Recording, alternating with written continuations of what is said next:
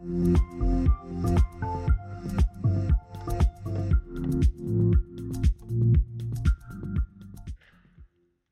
morning, Chapel Hill. Great to see all of you worshiping with us here in person. And to those of you who are joining us online, we're so glad that we can be there with you as well. Welcome. I have some good news. I shared this news with you last week, but I reiterate it today. Our in person attendance continues to grow as people are coming and discovering it is safe and uh, rediscovering the joy of worshiping together and in person. We are growing. And uh, of course, there are some for whom it is not yet safe to venture out, and we understand that. But as more and more are returning, we need to uh, add a third service. You heard that from Rachel and from Julie uh, in the, the video earlier. Uh, so next week, we kick it off. Our first service will be 8.30 for our classic service. And then the two that are going to impact all of you. We'll have one at 10 o'clock and one at 11:30. And in order to, to, comply with the governor's mandates, we, we want to make sure there's plenty of space for every single person who wants to come back. So we need now to do a, a scientific uh, process of distributing our numbers to make sure it works out just right in, uh, in this new arrangement, okay? So here's what I need to ask you. If you're planning, bear with us at home for a moment. If you are planning on being with us at our 10 o'clock service going forward, raise your hand, please. Okay. And if you're planning on the 11:30, raise your hand. Oh, our high schoolers. All right. That's a perfect distribution. It looked like 50 right down the middle. So that's perfect. I knew you guys would lead the way at the 1130 service. So thank you. Anyway, if you guys would do that, that'll help spread it out and make sure that we have plenty. And uh, we're looking forward to next week. Three services. Here we go as the Lord continues to grow his church. We're continuing uh, this morning in our series on Second Corinthians, which we are calling Behind the Mask Getting Real. Behind the Mask Getting Real. I really felt that this book was a great one for us to be diving into in the midst of this because of all that Paul was dealing with, the hard things that Paul was facing at that time. And one of the things that Paul reveals to us is something that's actually kind of surprising. And that's this that Moses actually struggled with a little touch of spiritual pride. We, we, are told, we, we realize that Moses went up on Mount Sinai to be with the Lord. Everyone knows about that and listened to God and got the Ten Commandments and all of that. But we are told in the book of Exodus that when God met with him, that his presence, his overwhelming glory, as the Bible calls it, was so powerful that literally Moses' face began to shine like the sun. And when he came back down from Mount Sinai and met with his people, it freaked his people out. They couldn't pay attention to him because he was just sitting up there shining. His face was shining. And so we are told that Moses put on a veil, a mask, in order to cover the shininess, shininess so that he could minister to his people. But what we don't discover until Paul tells us the rest of the story in Second Corinthians is that long after Moses' shininess began to fade, he kept wearing his mask because he wanted to pretend that he was still shiny. He wanted to pretend that he was still more spiritual than he really was. And honestly, how many of us fall into this same trap? We feel the need to appear a certain way before a certain group of people, especially when we show up on a Sunday morning in church. We want to put on our spiritual facade, we want to put on our, our spiritual best. And so we are a little bit phony, a little bit hypocritical. And honestly, trying to keep up that pretense is exhausting. It, it is it's just tiring to do it. But the good news that Paul tells us is that the Holy Spirit has removed that mask from us and we have been emancipated. One of the great promises of Second Corinthians is, is this one where the Spirit of the Lord is, there is freedom.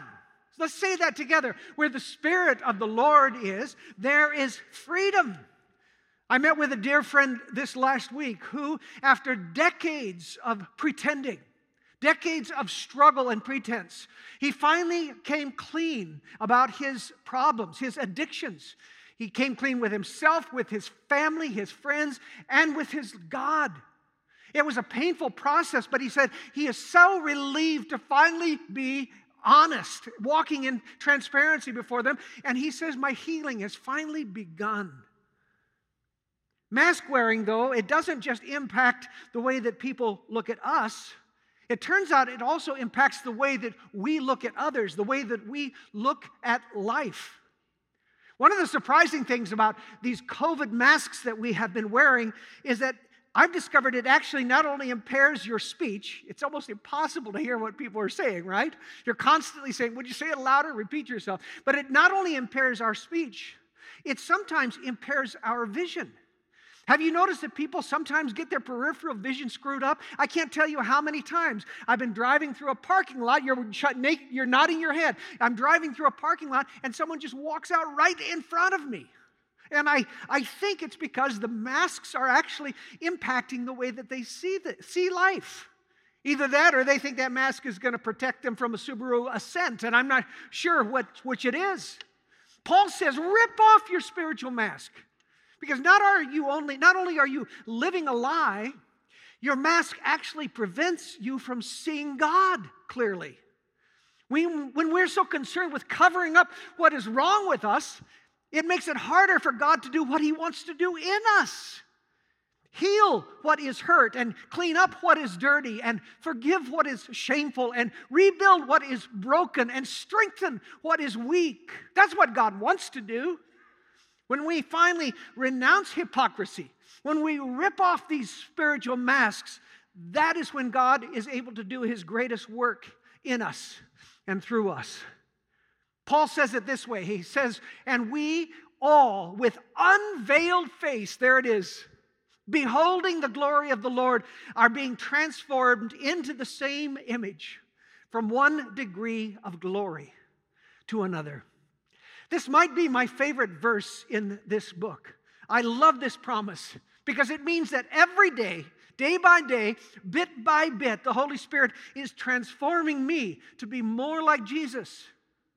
And this is actually a miraculous work of creation. It's no different than the miracle of creation that God did in the beginning of Genesis when He created the whole universe out of nothing. And Paul alludes to that when he says, For God, who said, Let light shine in the darkness, that's the, that's the language of creation. That's looking back to Genesis 1. He says, This same God who said, Let light shine out of the darkness, has shone in our hearts to give the light of the knowledge of the glory of God in the face of Jesus Christ. When we tear off the spiritual masks behind which we often hide, we not only do we live more authentically, it allows us to have more of the life giving power of Jesus enter us. This may seem a little dense at times, but it is so important for us to understand this. When we stop pretending to be religious and instead open ourselves up completely to God, to the very power that created the universe, to the very power that raised Jesus from death to life. That power, we are told, that glory lives inside us. Do you believe that? Do you receive that? You are a repository of the greatest treasure of all time, the transforming glory of Almighty God. That's what Paul says. I want to show you a picture of our safe. This is the safe in my shop downstairs. And in it, we keep our weapons, we keep our important papers, we keep a little bit of cash, and we keep our treasures. We don't have a whole lot of treasures, but that which we find to be most precious, we keep inside that safe because it is secure and solid and fireproof. It is also heavy, as the Chapel Hill guys who helped me move it would attest to, those guys with the hernias as a result. Now, if you were given the greatest treasure of all time, the glory of God, the awesome presence of the Creator, where would you store that treasure? What is the container in which you would place this life giving, life changing glory of God? You know what Paul says? Right here. This is the repository of the Holy Spirit. If you want to turn with me to our text today, it comes in Second Corinthians chapter 4, beginning with verse 7. Listen to these amazing words. Paul writes, But we have this treasure in jars of clay to show that the surpassing power belongs to God and not to us. We are afflicted in every way, but not crushed, perplexed, but not driven to despair, persecuted, but not forsaken, struck down, but not destroyed. Always carrying in the body the death of Jesus, so that the life of Jesus may also be manifested in our bodies. And then we drop down to verse 16. Here's those words from last week that still bear repeating. So we do not lose heart. Though our outer self is wasting away, our inner self is being renewed day by day. For this light, momentary affliction is preparing us for an eternal weight of glory beyond all comparison. As we look not to the things that are seen, but to the things that are unseen. For the things that are seen are transient, but the things that are unseen are eternal. This is the word of the Lord. Holy Spirit, would you help us to see the eternal, the things that unseen, reveal them to us today through your word and through your work, we ask in Jesus' name. Amen. So, this is a jar of clay, a literal jar of clay. It is modest, relatively inexpensive, kind of unimpressive, unadorned, very fragile. And this is what Paul uses to describe us. This is, this is us in our own strength. And if we're really honest about our past, if we could really tell the truth, we would admit that there are lots of reasons that would disqualify us from doing ministry for God, right? And yet, Paul says that into these modest, unimpressive, fragile containers, God has chosen to deposit the greatest of all his treasures Himself, His Spirit, His glory, His transforming power and life. If you belong to Jesus, no matter what you look like on the outside, no matter how rough or common or unimpressive or cracked you appear to be, the glory of Almighty God dwells inside you. That is an astounding assertion. And it is for this reason that I think Paul seems to speak out of both sides of his mouth in this, in this letter. What do I mean by that?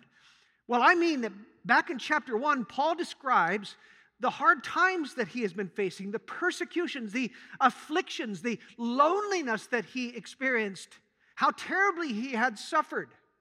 He used these words. He said, For we were so utterly burdened beyond our strength that we despaired of life itself. Indeed, we felt like we had received the sentence of death. I've pointed this out before, but I'll say it again. This is the Apostle Paul saying, I reached a point where I did not want to live anymore. Have you ever been there? A lot of us have. He said, I despaired of life itself. That's what he said only two pages ago. And now suddenly we hear him describing his suffering experience as a light, momentary affliction. And you want to say, well, which is it, Paul? Now he seems to be saying, persecution, eh, it's just a momentary affliction, a little annoyance, an irritation. Now, how could it be that his sufferings only two pages ago were a sentence of death, and now he can speak about them as eh, an irritation? Because I think once again, Paul remembered the treasure that is within his jar. He remembered the power that lives within him. He reminded himself of the God who carries him through these times of suffering. And, and because it is so obvious that it requires more strength than Paul could possibly possess, it is God alone who receives the glory when he makes it through those times. He says, We have this treasure in jars of clay, listen, to show that the surpassing power belongs to God and not to us. And then he goes on, we are afflicted in every way, but not crushed, perplexed, but not driven to despair, persecuted, but not forsaken, struck down, but not destroyed. Pastor Ellis spoke recently about the importance of perspective in a season like this. And I think Paul as he moved through this letter, regained perspective by turning his eyes away from his afflictions and toward his God.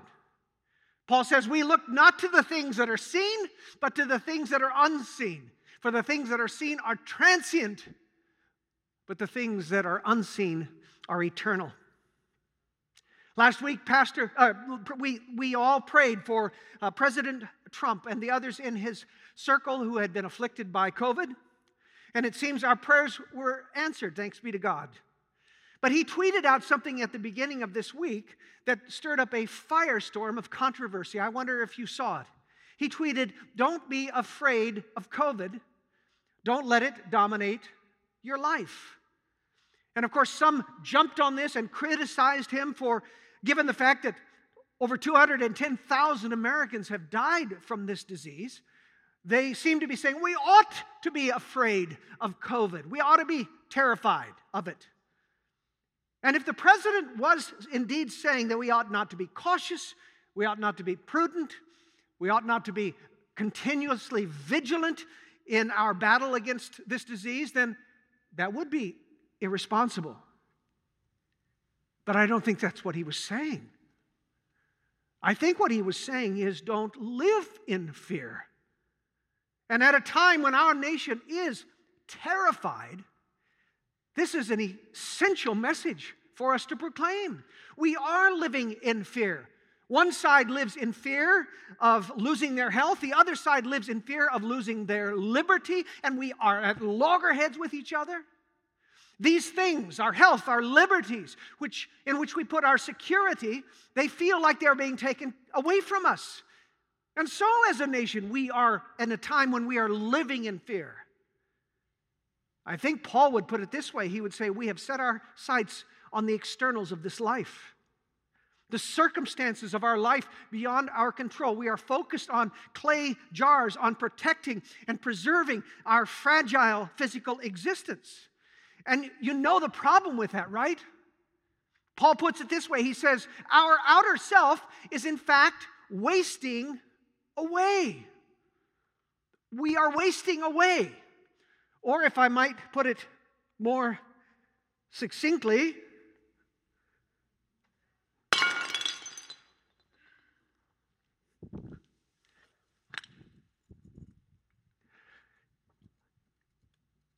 ultimately, this is what is going to happen to every one of our jars.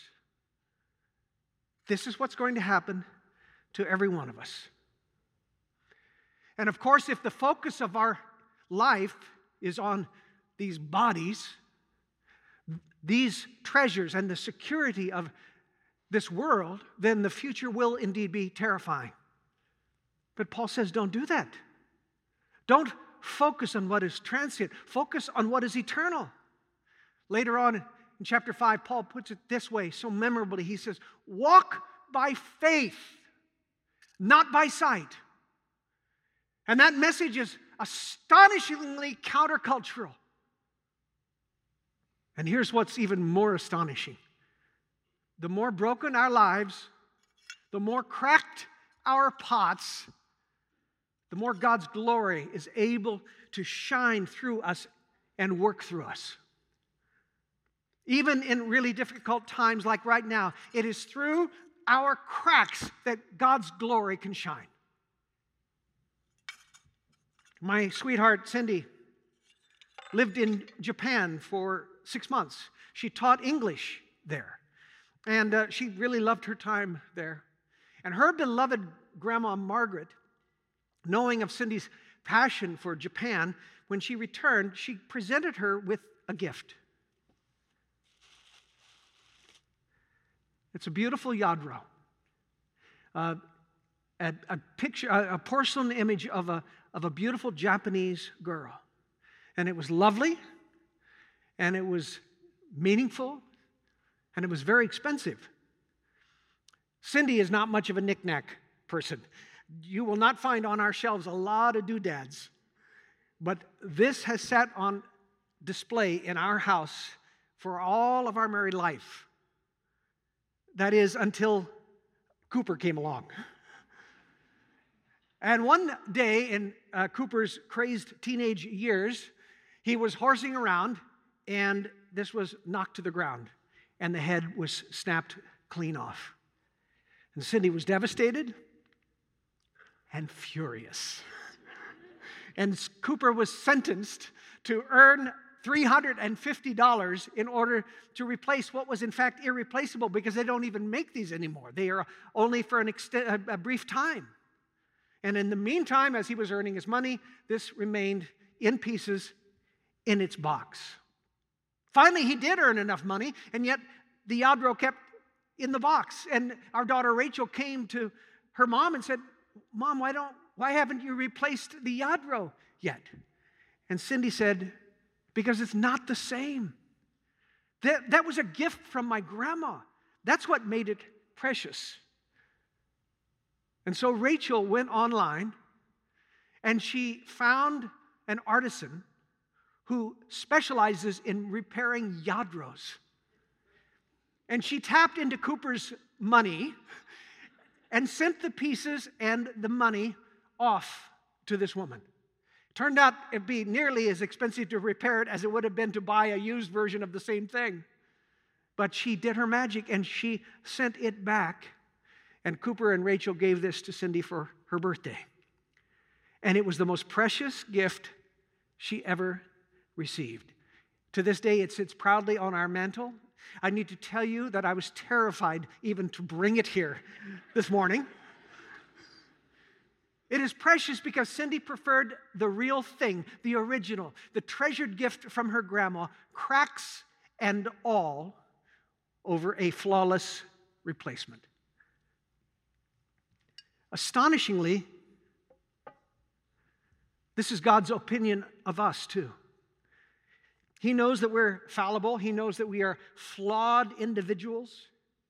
He knows there's stuff in our background that ought to disqualify us from ministry. He knows that we are crackpots, but He loves us still, and He uses us still. And He would re- rather repair what is broken than start over anew. Because every time one of our cracks is visible and the light of His glory shines through that, it is a reminder of His goodness, His mercy, His grace, His recreative power. You are crackpots, all of you, every single one of you. And God adores you. He has poured His Spirit into every one of your lives. He is putting together your broken pieces. He's shining through every one of your imperfections, a reminder of the great treasure that lives within you. So set your eyes on that. Keep your focus on Jesus, and especially in these hard times. And then you will be able to say with Paul, as it reads in the message, we've been surrounded and battered by troubles, but we're not demoralized. We're not sure what to do, but God knows what to do. We've been spiritually terrorized, but God hasn't left our side, and we've been thrown down, but we haven't been broken. Almighty God, this is an astounding glimpse of your grace and mercy and power. That you don't give up on us, that you come to live inside us, and in your abiding, you take what is broken and cracked and shameful and flawed and disqualifying and dirtying, and you clean it up. And then those cracks become not a source of shame or embarrassment, but a testimony to your creative power in our lives.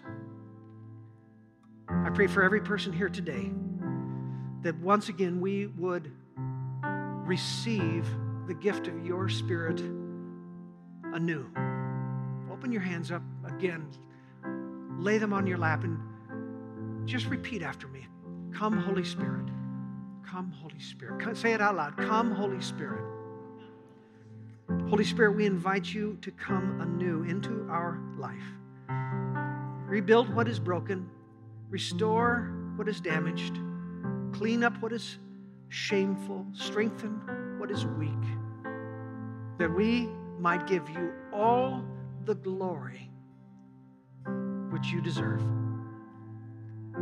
We are amazed by your kindness. And we pray this prayer in the name of the one who made it possible.